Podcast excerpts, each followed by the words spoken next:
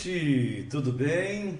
Estamos aqui, nove da noite do domingo, imaginando que à meia-noite termine o feriadão do Natal e do Ano Novo. Não é verdade? Eu acho que não temos mais feriadão agora. A partir de amanhã, dia 6 de janeiro de 2020, o país comece a funcionar. Vocês não concordam comigo? E eu, em homenagem a vocês, ó, estou aqui na estica, até para provocar o pessoal aí, porque nós teremos um 2020 magnânimo aqui no Crystal Vox. E eu tenho certeza que vocês vão nos apoiar muito. Vocês vão voltar a lembrar do Leudo Costa, de que aqui a gente trabalha muito, que é necessário que vocês colaborem com a gente. Vocês não esqueçam do canal, não esqueçam do super chat, não esqueçam que nós precisamos. Isso eu estou esperando o Fernando Luxin e o Fernando Luquezzi, esses dois FL e FL, meu. O Luxin e Luquezzi, os dois Fernandos, que me liberem amanhã a partir da, da, da visualização do exame que eu fiz na quinta, que me liberem para que eu possa trabalhar com tranquilidade aí, que eu possa andar, que eu possa me movimentar e que eu faça um ano interessante. Porque este ano é um ano extremamente movimentado.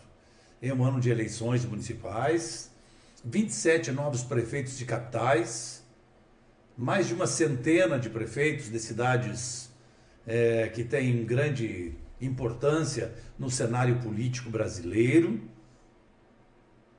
e as outras cidades que em nada deixam a desejar pela sua importância, muitas estratégicas, muitas por produção por agronegócio e outras pequenas que estão sendo questionadas aí quanto à sua produtividade econômica que a sustente como ah, ente autônomo no cenário político nacional. Mas eu não, não vou opinar sobre esse assunto, porque eu tenho o maior respeito por muita gente que mora em pequenas cidades do, do, do Brasil e lembram quando suas cidades não tinham prefeitos, não tinham vereadores, que era uma luta constante para que as cidades recebessem a atenção do poder público centralizado na grande metrópole. É, para cidade pequena tem uma maior que é uma metrópole. Então nós estamos tocando a nossa vida aqui. Quem é que está aqui comigo? Hoje é domingo, hoje tem isso aqui está complicado, é longo. Biratão, um abraço. Ah, deixa eu começar aqui. Eu quero mandar um abraço a meu amigo Reginaldo Pujol, que assumiu a presidência da Câmara dos Vereadores de Porto Alegre no último dia 2, que quando eu saí de Porto Alegre para Brasília, ele colocou meus livros na sua bagagem para que eu não pagasse excesso dos meus livros jurídicos. Eu nunca esqueci isso para João. Um grande abraço. Sucesso aí na presidência da Câmara. Quero mandar um, um abraço carinhoso, carinhoso, para o José Domingues e para a Lorilei Pila Domingues.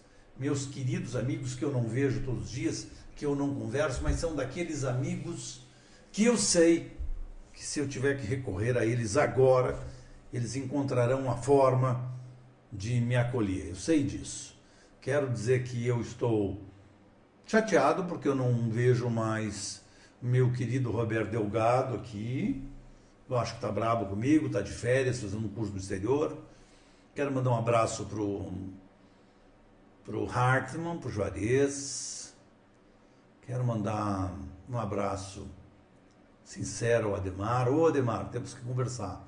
Quero mandar um abraço pro Juliano Lemos, que me ligou Falei com o Juliano, deputado federal, conversamos um longo tempo no telefone, tem suas razões, respeito, e me ligou, nós falamos. Um abraço, Juliano, muito obrigado pela tua generosidade, viu? Muito obrigado pra, por você ter dito o que disse ao telefone. Toca ferro aí que eu seguro aqui. Opa, poucas pessoas te dão carta, carta branca para você fazer as coisas. Quero mandar um abraço para o Brasil e para o Santinho, Santa Catarina, para suas respectivas esposas. Quero mandar um abraço para o meu amigo Vale, lá do interior de São Paulo. Faz tempo que ele não entra aqui, faz tempo que ele não fala comigo. E eu quero falar com o Sérgio no Rio Grande.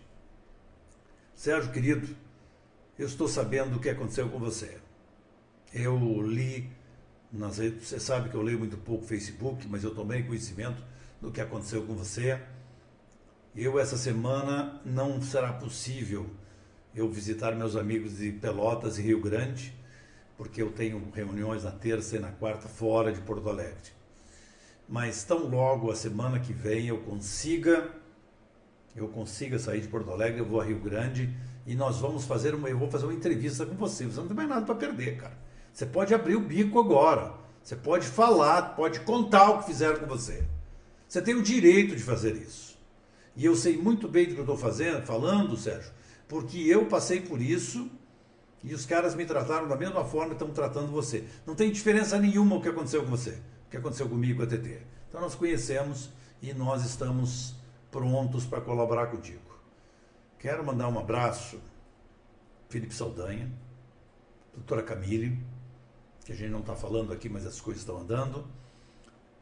Quero agradecer ao carinho da Ivonete com a gente aqui. Estou esperando um pouquinho para o pessoal entrar aí.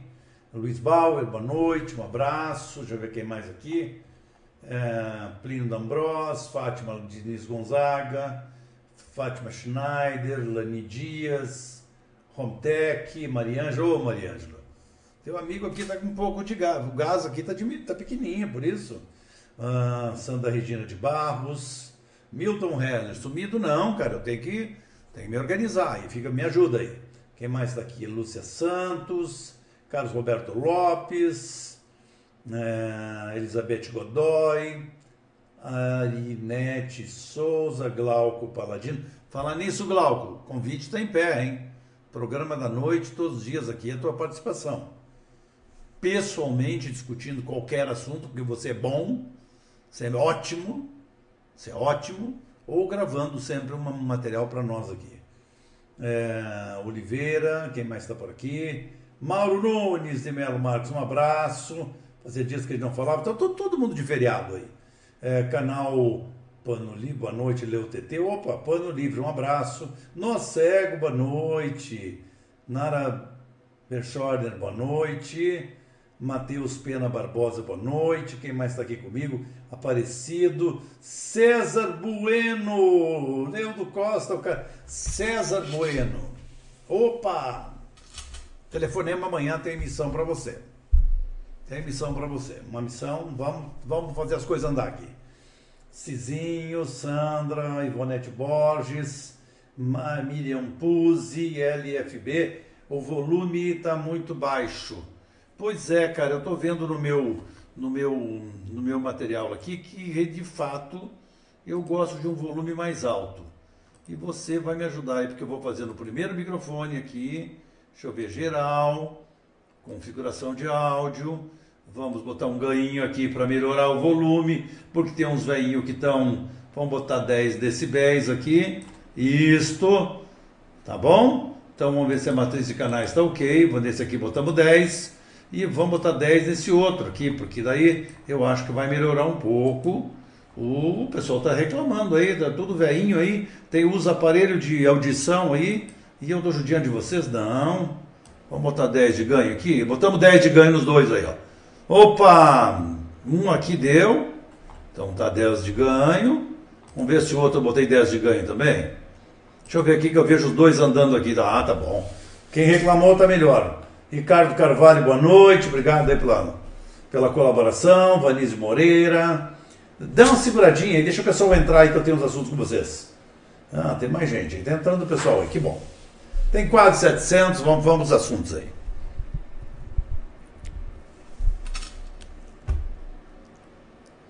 Deixa eu perguntar uma coisa para vocês.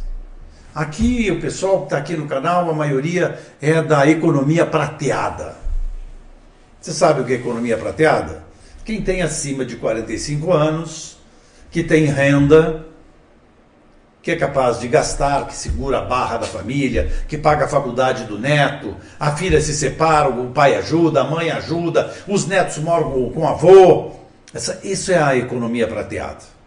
São pessoas que já trabalharam a vida inteira já têm cabelos brancos e eles seguram a economia da família, da cidade, do estado e do país. Vocês sabiam disso? Que tem 40 milhões de brasileiros que têm renda, que fazem parte desse grupo da economia prateada, e que eles é que injetam muito dinheiro todo dia na economia? Pois nós, nós do Cristão Vox, que já é prateado, vocês sabem disso. Deixa eu até colocar o Cristão Vox aqui para nós. Leudo Costa, olha ali o cantinho, é prateado o Cristão Vox. Então, vamos botar um negocinho aqui, ó, para escrever no canal. Aí. Eu não vejo ali, mas está embaixo um Cristão Vox pequenininho ali. Eu coloquei o, Inscreva-se no canal para ver se alguém novo aí quer entrar no canal e nos ajudar aí na audiência. Pois nós decidimos, eu, Terezinha, que esse é o primeiro escalão do, do canal, era até pouco tempo, e agora tem mais gente. O Brasil e o, e o Marco estão na nossa, nossa equipe aí do canal. Nós decidimos que nós, nós decidimos que vamos é, implementar implementar o nosso conteúdo dirigido para este público maravilhoso, espetacular. Vou fazer uma brincadeira aqui, né? Não tem mulher velha, tem mulher loura. Mas a gente sabe que quando a tinta começa, o cabelo começa a crescer, fica o branquinho embaixo. Então não tem como esconder que é dessa economia prateada.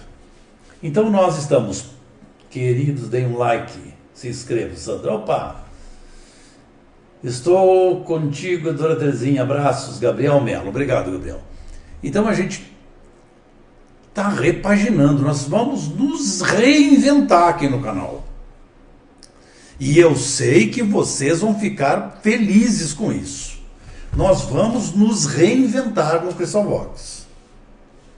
Eu e a Terezinha nos reinventamos há 4, 5 anos saímos da área jurídica e viemos aqui para a internet. Mas a internet ela não é estática. A internet é extremamente veloz. E se a gente dormir, daqui a pouco a gente está fora. Então, nós decidimos, os quatro que estão nessa, nessa, nessa jornada, nós decidimos que nós vamos melhorar muito o canal. Mas eu não estou falando assim, ó, melhorar muito que é só uma promessa. Não. Nós na terça-feira, na terça-feira, quarta, ter, terça e quarta, nós vamos fazer um planejamento, vamos fazer uma reunião e vamos planejar o que nós de fato vamos fazer aqui no canal. Porque o Crystal Vox, aqui o YouTube do Leudo Costa, é um é só um elemento dentro do grande guarda-chuva que nós vamos fazer. Nós vamos ter pessoas aqui conosco. Agora, definitivamente, a gente conseguiu encontrar parceiros para nos ajudar a fazer o canal. Nós vamos conseguir colocar todos os dias alguém de alguma capital brasileira, Ceará, João Pessoa, Maceió, Belo Horizonte, Salvador, é, Fortaleza, é, Goiás, Brasília, Curitiba, Florianópolis, sempre vai ter dois ou três amigos que vão se transformar nos correspondentes do Crystal Vox. E vão dar as notícias locais, o que eles acharem de mais importante, para contar para o povo do Crystal Vox, que é muito grande. Tem muita gente que assiste o Crystal Vox que está no exterior e que não tem notícias dos seus estados. Esse é um é uma das mudanças que nós vamos fazer aqui no Crystal Vox na sessão da noite. Vocês lembrem da bandeirinha do Brasil no canto da tela. Vamos colocar. Pode ter certeza que a gente vai colocar o GIFzinho de bandeira de novo. Nós somos patriotas e nós vamos fazer isso. Pode ter certeza que a bandeirinha vai ficar tremulando. Você fez, você tem toda a razão, viu, viu Mauro? Nós vamos colocar a bandeirinha de novo. Então, o que eu tenho para dizer para vocês é que podem esperar pelas mudanças, elas serão mudanças maravilhosas, porque o modelo, o modelo de programação que nós fizemos até o dia 31 de dezembro de 2019, na minha opinião, na minha opinião, ele se esgotou. O modelo de programação que a maioria dos youtubers estão colocando no ar, ela está esgotada. As pessoas que estão na tela, que estão assistindo pela televisão, estão assistindo pelo, pelo smartphone, estão assistindo pelo computador, pelo tablet, as pessoas querem inovação. As pessoas precisam ser informadas de forma mais contundente. Tem que ser mais rebuscada esta informação. Passou o tempo da eleição. Não tem terceiro turno. Não existe terceiro turno. Nós temos que ser extremamente corretos na análise que nós fazemos a respeito do governo. Nós não podemos esconder a nossa preferência, nós não podemos esconder de que lado nós estamos, mas isso não significa que nós não façamos número do processo recebido. Ô César, que bom. Nós não podemos nunca esquecer que nós temos que ter obrigação, obrigação de informar de forma absolutamente correta. Quero avisar aí os camaradas aí que o Irã não é um país árabe, hein? O Irã não é um país árabe.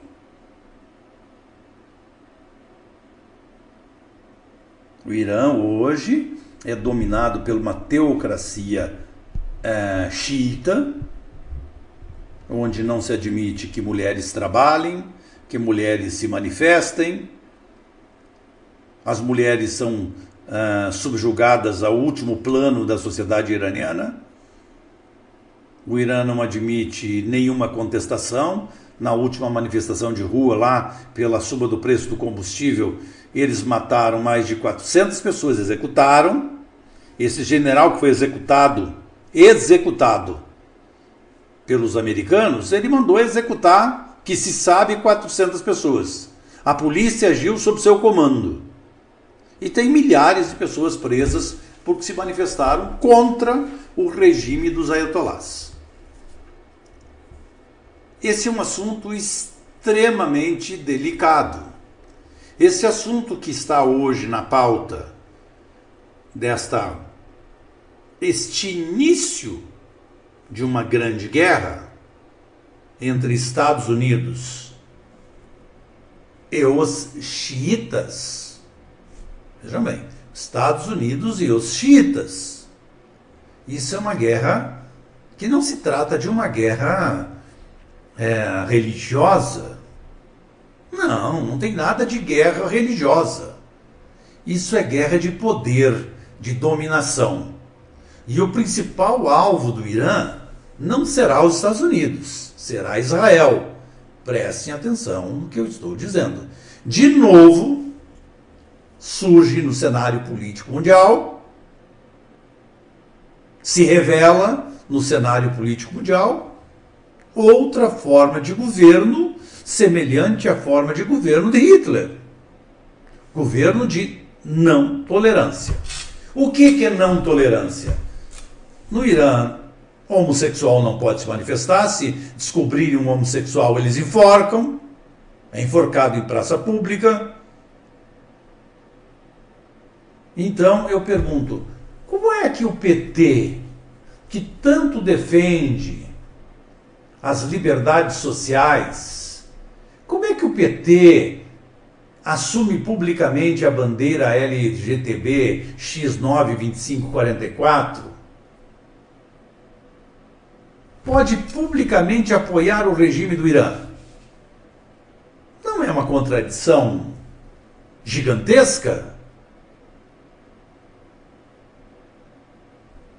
Como é que a Maria do Rosário, que tanto discute em favor e esbraveja e briga pelo direito das mulheres no Brasil? Por que, ela não faz uma manifestação pública em favor das mulheres do Irã? Por que, que ela não lidera o um movimento em favor das mulheres do Irã? Porque não se trata de defesa do ser humano, se trata de defesa de regime, do qual houve uma proximidade enorme do governo brasileiro de Lula e de Dilma com os ayatollahs. Estrategicamente, o Estreito de Hormuz, que passa ao lado do território do Irã, é por onde sai 40% de toda a produção de petróleo do mundo. E eles já bombardearam navios, já atacaram navios. A provocação vem acontecendo há algum tempo. E agora o general, esse general que foi, que foi que, que provou a força de um míssil de um drone, esse general estava trabalhando para reunir tropas, forças religiosas, políticas e de guerra mesmo para humilhar os Estados Unidos, para correr com os Estados Unidos o teatro de guerra naquela região. Estados Unidos que conseguiu a duras penas reequilibrar as forças lá. E vocês viram que o negócio é tão grave e é tão perigoso que nem a China nem a União Soviética desse momento tomaram partido na confusão. Embora tenham soltado algumas notas que a gente está acostumado a ver, são notas comuns, mas não há, não há um endurecimento por parte das outras duas grandes potências, China e Rússia, porque os interesses econômicos, tanto da China como da Rússia, não tem nada, nada a ver com aqueles países lá e com o Irã. Eles negociam muito com os Estados Unidos, Rússia e China. Há um mercado internacional com uma Europa de gás vindo da Rússia e das quinquilharias chinesas. Então não há interesse de comércio entrar nessa confusão. Eles vão assistir de camarote. Sabe qual é a importância do Irã? Grande produtor de petróleo. Mais que isso, nada. Uma teocracia. Uma teocracia que sufoca o povo. É, mas hoje você não viu as imagens, o povo todo na rua. Isso acontece na Coreia do Norte, acontece na, na, na, na, na, na em Cuba, acontece na Venezuela. A propaganda, a dependência da população de recursos públicos faz com que as pessoas se tornem reféns desses regimes. Não é nada mais que isso. E eu vou usar a expressão que eu acho mais adequada para esse assunto sobre o louco do Donald Trump. Os governos americanos, o governo americano, a confusão toda com a queda do Shah, Reza Parlev e a família lá no Irã e com a assunção dos ayatollahs, a confusão toda ocorreu no governo Carter. Esse foi o fato que levou ao Ronald Reagan vencer a eleição. Tinha duzentos e poucos é, reféns dentro da embaixada americana em, em Teherã, e no dia que o Ronald Reagan assumiu a presidência dos Estados Unidos, os reféns foram libertados. Num sinal, num gesto dos ayatollahs que eles queriam conversar com os Estados Unidos. Desde o governo de Carter até o ano passado, não, até o ano passado não, até 2015, os Estados Unidos se colocou de cócoras diante dos ayatollahs. De cócoras diante dos ayatollahs. E o negócio mais maluco foi no governo Bush, quando as torres gêmeas, o Pentágono, e, o, e a própria Casa Branca, que não, não foi atacada porque o avião foi derrubado na Pensilvânia, mas aquela aeronave era para ser jogada em cima da Casa Branca. nenhum presidente americano teve a ousadia de enfrentar o regime dos ayatollahs. Pois o louco, o desvairado, o irresponsável, todas, esse, todas essas esses adjetivos que são jogados contra o Donald Trump, pois o, o Donald Trump pode ser tudo isso menos covarde. Os caras tentaram invadir a embaixada americana em Bagdá, ele avisou que se os ataques continuassem e acusou o Irã de estar incentivando milícias para agredir território americano, porque a embaixada é uma extensão do território. Não contentes com isso, eles explodiram lá um, um determinado setor onde tinha técnicos americanos e mataram um engenheiro. Isso entonou o caldo. Trump decidiu, vejam bem, ele já havia tomado uma decisão em agosto e setembro do ano passado de atacar o Irã por causa dos ataques aos navios que, trans, que navegavam pelo Estreito de Hormuz. Na última hora ele suspendeu o ataque. Mas agora, com a confusão do final do ano em Bagdá, ele mandou que as Forças Armadas Americanas executassem pontualmente o comandante em chefe das escaramuças contra os americanos que estão lá né, uma decisão política que não foi do Trump, os americanos estão lá na região, estão no Afeganistão, no Oriente Médio, estão lá por decisão dos, dos presidentes anteriores. Até o Trump se comprometeu a retirar tropas de lá, tirou tropas do Afeganistão, contrariando algumas orientações de seus assessores militares, mas o sujeito tem o pavio muito curto e não tem medo, mandou executar o número 2 do Irã. Bom, Passadas as primeiras horas, o luto iraniano pela morte de seu comandante das forças, como é que eles chamam lá? Da guarda revolucionária do Irã. É só olhar a fotografia.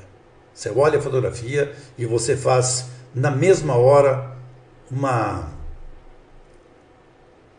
uma análise daquele rosto raivoso daquele homem. E o Irã ameaçou retaliar, atacar Israel, atacar é, a, diplomacia, a diplomacia americana no, na Europa e tudo mais. E o Trump hoje, eu, eu assisti uma entrevista do Mike Pompeo, que é o chefe de Estado americano, que é o chefe de Estado não, que é o secretário de Estado americano, é o segundo homem na política americana. O Mike Pompeo concedeu uma entrevista à Fox Fox News. E foi uma entrevista longa, concedida ao repórter que é credenciado na Casa Branca, o que me chamou a atenção, que é um homem de quase 70 anos, experiente. Eu tenho alguma dificuldade, para ser mais sincero, muitas dificuldades para interpretar e entender a língua inglesa, mas eu ouso dizer que eu entendi a entrevista do Mike Pompeo. E mais tarde eu fui para os sites da própria Fox News e fiz uma tradução imediata do que ele havia dito e eu havia captado exatamente o que ele tinha dito. Mike Pompeo reforça nessa entrevista que os Estados Unidos têm neste momento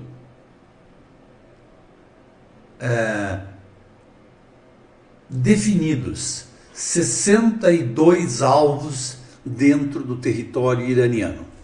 Que qualquer retaliação que o Irã faça contra os Estados Unidos, os Estados Unidos farão um ataque em massa contra o Irã.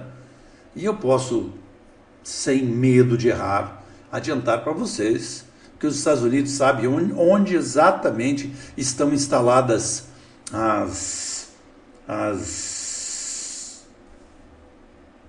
os laboratórios nucleares do Irã e eles serão dizimados dizimados num ataque que os Estados Unidos, que pela primeira vez os Estados Unidos se utilizarão de uma arma que até agora só se sabe por comentários. Ah, será que os Estados Unidos têm mesmo? É uma guerra eletrônica.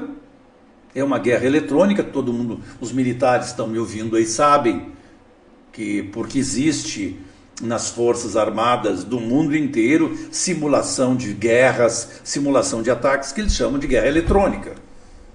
E os Estados Unidos têm satélites e um exemplo disso foi o ataque pontual que pegou no carro do general iraniano.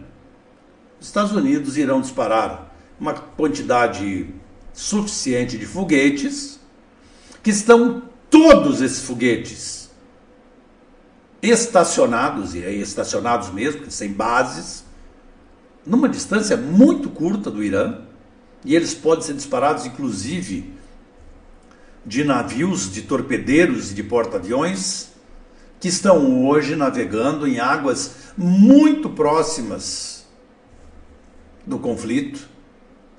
A frota americana do Pacífico se deslocou, a frota americana que fica na África se deslocou, está tudo, tá tudo organizado. E se houver uma retaliação por parte do Irã, certamente vocês vão ler nas próximas horas que inclusive o palácio dos Ayatollahs lá foi pelos ares. Porque o Trump prova nesse, nesse ataque que ele fez lá pontual, cirúrgico, que ele não tem medo dos caras. Que ele não tem nenhum motivo para recuar. Então, chamo a atenção de vocês no começo deste desta live para a situação extremamente tensa, tensa que o mundo assiste preocupado, porque tem gente aí, que, os alarmistas, não, está vindo aí a terceira guerra mundial. Tem muito interesse econômico antes de qualquer coisa nisso. Ok? Bom, eu tenho uma matéria para ler para vocês sobre o Sérgio Moro e tem outra matéria para ler para vocês sobre a aposentadoria de vocês. A revisão da aposentadoria de toda a vida de vocês. Porque massivamente as pessoas que estão me assistindo agora são 1.500, todos, a maioria é aposentado. A maioria tem dinheiro para receber do governo e o governo só te sonega, se faz de louco, o pessoal do INSS se faz de louco e não concede as vantagens que as pessoas têm direito. E é um absurdo que se trabalhe 30, 35 anos e que se tenha aí a justiça esperar mais 10 anos para receber aquilo que teria que ser pago naturalmente pelo Estado. Daí você, é, mas o Estado não tem dinheiro. É, pode não ter para pagar os aposentados. Mas tem 2 bilhões para o fundo eleitoral, que o Bolsonaro está com medo de, de, de, de, de vetar. Tem mais 3 bilhões para a eleição daqui dois anos. Tudo dinheiro do povo, assim, meu Deus! O que se roubou para sustentar o NG, as tal de ONGs, institutos, picaretagem de toda ordem.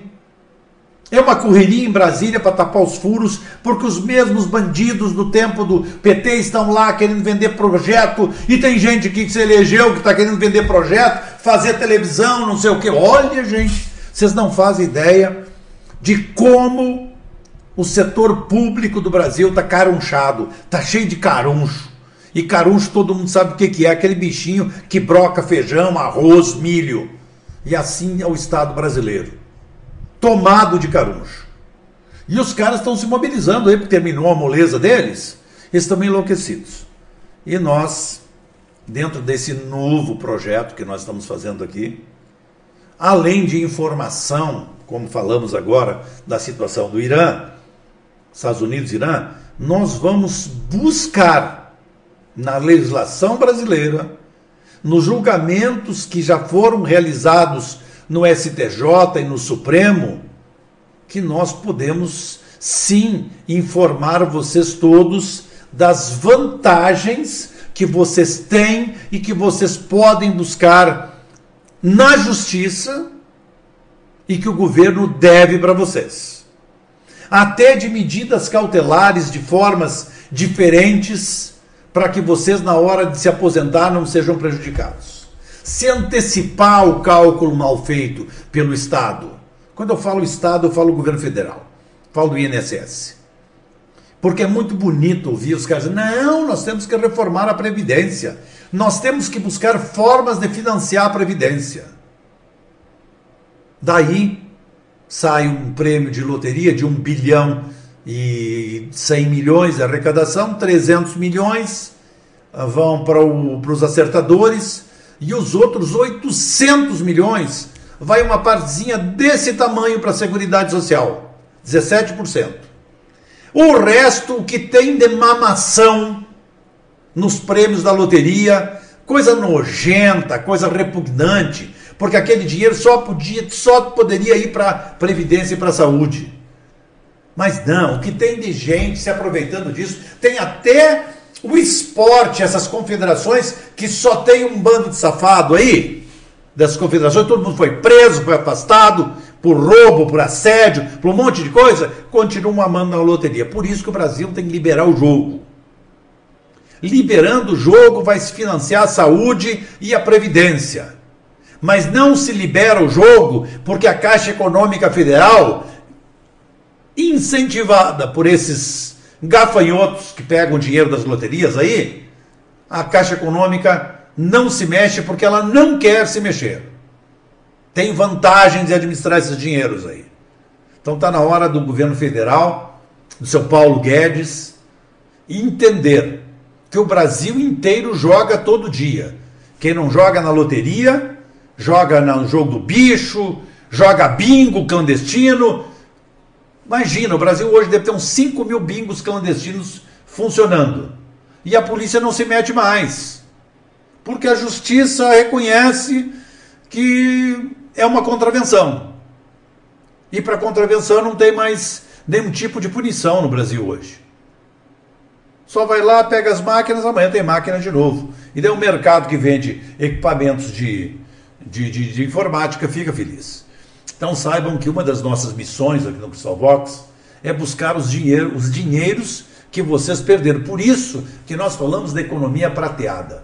Eu não vou falar das outras coisas ainda, porque eu tenho uma obrigação de só tratar desse assunto aqui publicamente sobre essa nova fase do Crystal Vox a partir de quarta ou quinta-feira, depois da reunião que eu fizer com o Dr. Santinho e com o Dr. Brasil.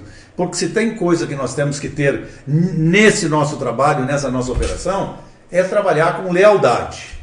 Então não vou adiantar absolutamente nada sem que eu converse com eles, tá bom? Mas quero dizer para vocês, estão esperando aí, eu sei que tem gente esperando, porque já me disseram, Leudo, não esquece de dar um toque lá sobre o assunto lá do FGTS. Então vou falar para vocês.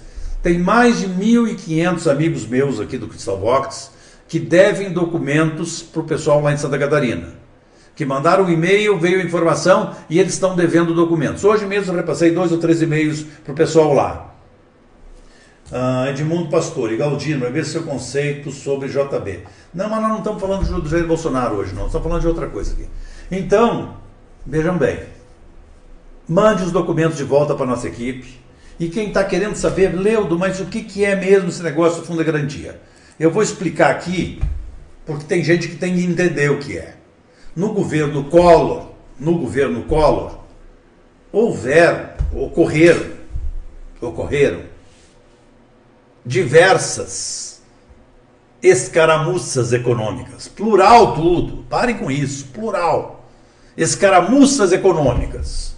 Ou seja, formas não republicanas, formas não republicanas de retirar o dinheiro das pessoas, roubar a poupança das pessoas. E o roubo da poupança se deu na própria caderneta de poupança e no fundo de garantia do serviço. Da poupança, o Supremo Tribunal Federal teve que fazer uma intervenção e houve um acordo entre poupadores e bancos.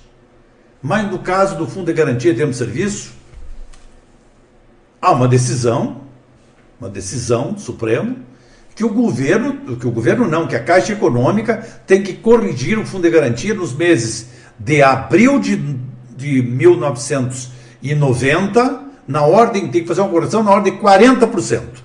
e março de 91 na ordem de 31%. Ou seja, vocês têm 30, 71% para resgatar quem trabalhava em 80, 90 e tinha fundo de garantia depositado nos anos 90. Beleza?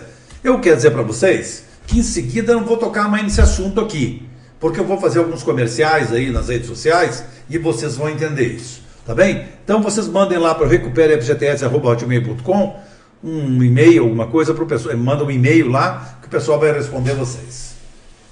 Quem esteve aqui comigo, opa, mandaram então para mim aqui, Stratson, o Irã tem o terceiro maior exército do planeta. É uma coisa impressionante, eu falei aqui. Lá é os caras são loucos lá. Processo recebido, lembre da bandeirinha, Celso Xavier, boa noite, manda um abraço para minha esposa Angélica. Opa, Celso, um abraço. Luiz Bauer, Ricardo Carvalho, César Bueno, Teve mais aqui, teve o meu amigo que mandou vintão para mim aqui, que é o Raimundo Felame Branco. Terezinha Matos, venha na porta, sei que você tá. A Terezinha tá ali no. mandando ver, chamando vocês e tudo mais. Nós vamos mudar a nossa audiência, vocês vão ver que nós vamos aumentar a audiência, nós vamos trabalhar, nós vamos fazer o que é necessário fazer, chamar mais gente para o canal, a gente está preparado para isso. A gente não tem medo disso não. Terezinha Matos, onde é que está você? Como é que é o nome do nosso. O Roger, né? Roger? Lá em cima. Roger Marcondes, você que está em São Paulo, saiba que como nós vamos começar amanhã uma nova fase aqui do nosso canal, eu vou contar para o Brasil o que você está passando com o bispo Valdemiro Santiago. O Roger Marcondes é dono de uma das maiores grifes da área de, de beleza. É fitofarma, né, Terezinha? A fitofarma é do, do Roger o Roger é um empresário de sucesso, mas ele mora num condomínio em Alphaville e o vizinho dele era o Valdemiro Santiago, que resolveu fazer uma piscina no terreno. E você sabe o que, que o Valdemiro Santiago fez? Derrubou a metade da casa do Roger. E agora não quer pagar. Está enrolando, está fazendo, fazendo conversa comprida, dizendo que era uma, uma, uma filha, não sei quem morava. Então é para você ver o grau de desonestidade desses caras. Vão para a igreja, vão falar em Deus, vão falar que todo mundo tem que ser correto, tem que trabalhar com a verdade, tem que ser leal, não pode não sei o quê, e quando é as coisas deles fazem isso. Então, Roger, nós vamos contar a história da tua casa que o Valdemiro Santiago derrubou e você teve que morar num apartamento, num hotel, porque a tua casa foi para o chão, porque o, o bispo Valdemiro Santiago resolveu fazer uma piscina e derrubou a casa do empresário em São Paulo. Vou contar com detalhes a partir da semana. Vou, vou contar e você, ô Biratã, nova ordem mundial. Biratã, eu tenho um problema comigo, Biratã. Eu espero, eu espero algumas coisas que me assopram. E agora, quando nós estamos assistindo o embate Estados Unidos e Irã, nós temos que nos dar por conta que a nova ordem mundial ela ataca de várias formas. Mas antes disso, eu quero recomendar para vocês um documentário que está sendo exibido pela Netflix e certamente já está já foi baixado para o YouTube, que chama-se Intimidade Hackeada, Terezinha? A Terezinha vai me dizer aqui, é. Hã? Tem um, tem um documentário chamado Privacidade Hackeada, que está no Netflix. Relata com detalhes o trabalho da, de uma empresa que trabalhou nas campanhas do Brexit e do Donald Trump dos Estados Unidos. É um negócio assim, quando vocês assistirem esse documentário, Privacidade Hackeada, vocês vão se dar por conta do que todo mundo fala. Olha, o teu telefone está ligado. Olha, você é espionado pelo telefone. Não, não, não. Não é assim. É muito pior. Quando você conta a sua vida no Facebook, nas redes sociais, isso tudo vai sendo armazenado. Isso tudo vai sendo compilado. E daqui dois meses eles sabem a hora até que você vai no banheiro. Eles sabem tudo da tua vida. E o pior,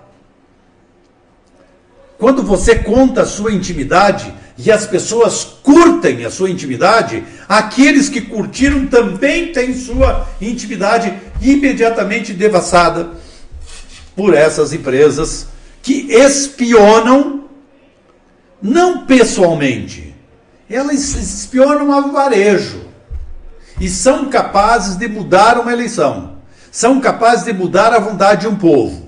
Então, eu recomendo para vocês que vocês vão ao Netflix ou ao YouTube e busquem esse documentário chamado Privacidade Hackeada. Aí vocês vão entender algumas coisas que eu falo todos os dias aqui e tem pessoas que acham que eu estou brincando, que eu estou falando bobagem e tudo mais. A partir daí, a partir desse documentário que eu assisti, evidentemente que eu tive que imediatamente fazer uma revisão no que eu faço aqui.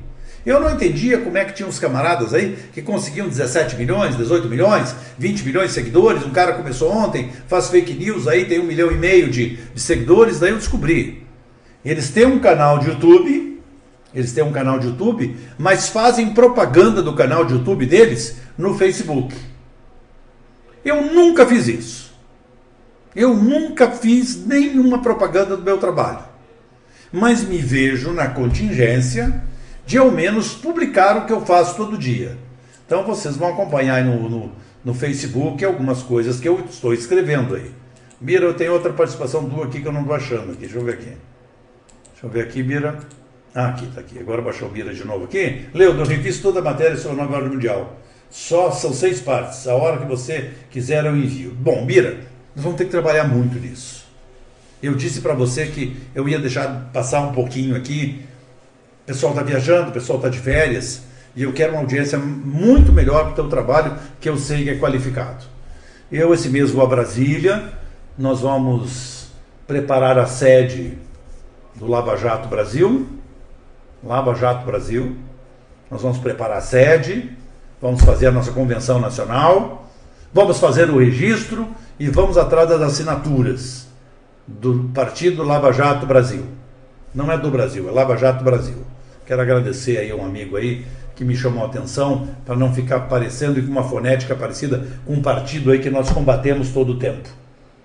Então quero dizer para vocês que eu tenho o maior respeito do mundo por todos. Hoje, hoje é domingo. A gente vai colocar os bordes da bateria para voltar a trabalhar amanhã, de verdade. Quero agradecer todas as manifestações de quem queria saber da minha saúde. Eu não sei ainda. Eu não sei ainda. Quero agradecer a querida Vera Leal, que eu estou esperando uma ligação dela depois do, na nossa na nossa, na nossa live aqui para nós conversarmos. A gente vai ligar para ela e o ETT, porque a gente precisa falar com ela. Quero mandar um abraço para o Brasil e para o Santim, confirmando quarta-feira de manhã, no mesmo bate-local, para nós começarmos às 8 da manhã conversando. Brasil, você vai ter que tomar alguma coisa na terça, para quarta-feira de manhã estar tá inteiro. Vamos levar as excelentíssimas para elas participar da nossa conversa, que é necessário.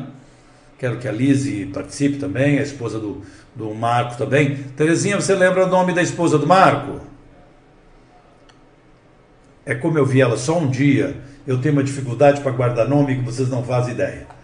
Mas daqui a pouco a Terezinha me diz: Hã? A Ana, dona Ana, quero que a senhora esteja junto para nós conversarmos. Abraço para vocês. Vou ligar para vocês agora. Você vai ler seis páginas Teresa Mascarenhas. Teresa Mascarenhas. Evidentemente, não são seis páginas, é muito mais que isso. Mas como eu disse que nós vamos mudar a nossa programação, nós vamos sim ler muita coisa interessante para as pessoas aqui. E eu quero colaborar com as pessoas. Quero colaborar porque eu vou fazer gravações desse material do Biratã, por exemplo, vou fazer uma, não vou fazer, vou fazer na live, mas depois eu vou gravar e vou deixar no YouTube. Quem quiser ter todo, ler todo o material, vai ter lá uma, um vídeo com todo esse material. A gente vai dar uma mudada aí na forma de, de atuar, tá bem, pessoal? Então, quero dizer para vocês que amanhã é outro dia, nos nossos horários que nós marcamos, vamos estar aqui. Só se alguma coisa decepcional acontecer, caso contrário, vamos estar aqui. Não esqueça de recuperar seu fundo de garantia que o Collor roubou. Recupere arroba FGTS, arroba hotmail.com. Recupere FGTS, arroba hotmail.com. Já coloquei aí. Obrigado pela atenção, boa noite e até amanhã.